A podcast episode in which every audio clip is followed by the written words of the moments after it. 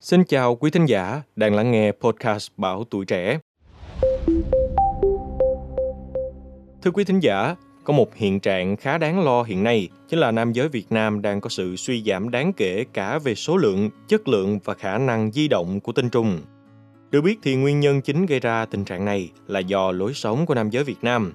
Từ đây mà những vấn đề về đường sinh dục nam như là viêm nhiễm, tinh binh suy giảm ngày càng trở nên đáng lo ngại – đây cũng là một trong những tác nhân khiến tình trạng vô sinh ngày một tăng mạnh ở nước ta. Nhưng điều đáng lo hơn cả chính là những căn bệnh này đều phát triển rất là âm thầm, không có triệu chứng lâm sàng gì cả. Vì vậy nên rất khó để có thể tìm ra bệnh. Quay về khoảng thời gian trước đây, nguy cơ bị vô sinh nam thường được đánh giá thấp hơn rất nhiều so với nữ giới. Nhưng hiện nay thì tình trạng này dường như đang thay đổi. Theo thống kê của Bộ Y tế thì mỗi năm có khoảng 1 triệu cặp vợ chồng vô sinh hiếm muộn chiếm tỷ lệ khoảng 7,7%. Trong đó các cặp vợ chồng ở độ tuổi dưới 30 chiếm tỷ lệ là 50%. Tỷ lệ vô sinh do nam giới chiếm 40%, do nữ giới chiếm 40%, 10% do cả hai vợ chồng và 10% còn lại là không rõ nguyên nhân. Theo nghiên cứu của giáo sư Trần Quán Anh, chuyên gia về nam học, thì trong tổng thể những cặp vợ chồng vô sinh thì nguyên nhân do nam giới chiếm sấp xỉ là 50%. Còn theo nghiên cứu của giáo sư Nguyễn Khắc Liêu, Bệnh viện Phụ sản Trung ương thì nguyên nhân vô sinh trực tiếp do người chồng lên đến 66,67%. Đây là những con số biết nói, bởi lẽ những con số này đã cao hơn nhiều so với những báo cáo trước đây về nguyên nhân vô sinh từ phía quý ông.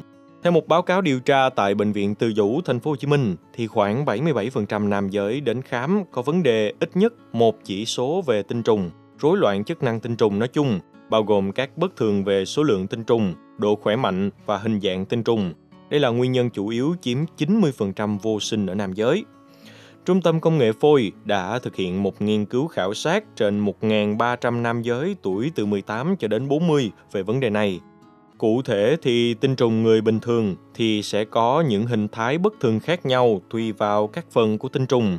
Đầu chiếm 88%, cổ là 2% và đuôi 10%.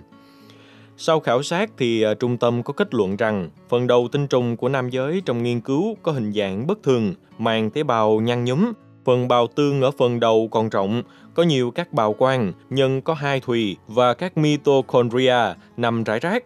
Điều này nói lên quá trình biệt hóa của tinh trùng chưa hoàn toàn, cũng chính vì vậy mà những tinh trùng này không có khả năng thụ tinh với noãn, từ đó gây ra vô sinh. Giáo sư, tiến sĩ Đỗ Trọng Hiếu, chuyên gia về sức khỏe tình dục nam giới khẳng định rằng trên thế giới thì người có tinh trùng nhiều nhất lên đến 250 triệu trên 1 ml. Trung bình tỷ lệ tinh trùng nam giới lưu trữ được từ những năm 1930 của các nước Bắc Âu cho thấy là 100 đến 120 triệu trên 1 ml nhưng hiện nay chỉ còn chưa đến 60 đến 80 triệu mà thôi. Ở Việt Nam, cách đây khoảng 20 năm, số lượng tinh trùng trung bình là 60 triệu trên 1 ml. Hiện nay, không kể những người đang mắc các bệnh về tinh trùng sẵn, thì ờ, chỉ tính riêng những thanh niên khỏe mạnh dưới 30 tuổi cũng chỉ có 50 triệu con trên 1 ml. Số người có 60 triệu con là đã liệt kê vào dạng rất hiếm. Và báo động là nếu nam giới chỉ dưới 20 triệu con thì khó có thể có thai bằng phương pháp tự nhiên. Bác sĩ Nguyễn Bá Hưng, Bệnh viện Nam học và Hiếm muộn Hà Nội nói rằng, các thức ăn nhanh hiện nay như thực phẩm đóng hộp có quá nhiều chất bảo quản, vì vậy nếu mà ăn nhiều và tích tụ chất bảo quản trong cơ thể lâu ngày thì có thể gây ức chế sinh tinh. Đây có thể là một trong những nguyên nhân chính của hiện tượng giảm chất lượng tinh trùng của nam giới đang được báo động. Hơn nữa, hành vi tình dục của tuổi trẻ ngày nay đang thay đổi theo chiều hướng tăng nguy cơ hơn trước. Cụ thể thì tuổi bắt đầu sinh hoạt tình dục đang giảm xuống khá mạnh, nữ giới thì có kinh sớm hơn, nam giới thì xuất tinh lần đầu quá sớm. Ngoài ra còn những nguyên nhân khác như là tuổi lập gia đình, quan hệ tình dục ngoài hôn nhân không những đang tăng lên nhanh chóng mà còn có nhiều yếu tố nguy hiểm. Vì quan hệ bừa bãi gây lây lan bệnh nhanh hơn đến mức nguy hiểm đến báo động toàn cầu. Đây không chỉ là vấn đề vô sinh hay không mà còn có nhiều ảnh hưởng nghiêm trọng khác tới sức khỏe. Đơn cử như bệnh viêm nhiễm đường sinh dục nam thì có thể có triệu chứng rất ồ ạt như đái buốt, đái rắc, ra mũ hay loét, nổi hạch thì bắt buộc phải đi khám và chữa ngay. Nhưng ngoài những triệu chứng cụ thể như thế thì cũng có nhiều trường hợp bệnh diễn biến vô cùng âm thầm, không có triệu chứng lâm sàng. Nhiều trường hợp chỉ phát hiện sau khi bạn tình bị bệnh hoặc sau khi đi khám hiếm muộn mà thôi. Điều nguy hiểm nhất của các bệnh này là chúng đánh lừa được bệnh nhân, có khi cả thầy thuốc và gây tác hại ngấm ngầm lâu dài.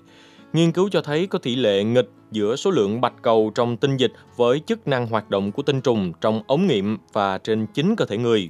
Hơn nữa thì nghiên cứu gần đây còn à, cho thấy rõ tác hại của bạch cầu trong tinh dịch là do chúng sản xuất ra các chất làm gãy các ADN của tinh trùng. Phản ứng này không làm giảm tỷ lệ thụ tinh, nhưng nó làm giảm đáng kể tỷ lệ thụ thai sau khi thụ tinh. Bởi vì khi sự phát triển của phôi bị gián đoạn sau khi phôi đã bắt đầu làm tổ và gây hỏng thai sẽ đưa tới hiếm muộn và vô sinh. Xin cảm ơn quý thính giả đã lắng nghe show podcast ngày hôm nay. Đừng quên theo dõi để tiếp tục đồng hành cùng podcast Báo Tuổi Trẻ trong những tập phát sóng lần sau. Xin chào, tạm biệt và hẹn gặp lại.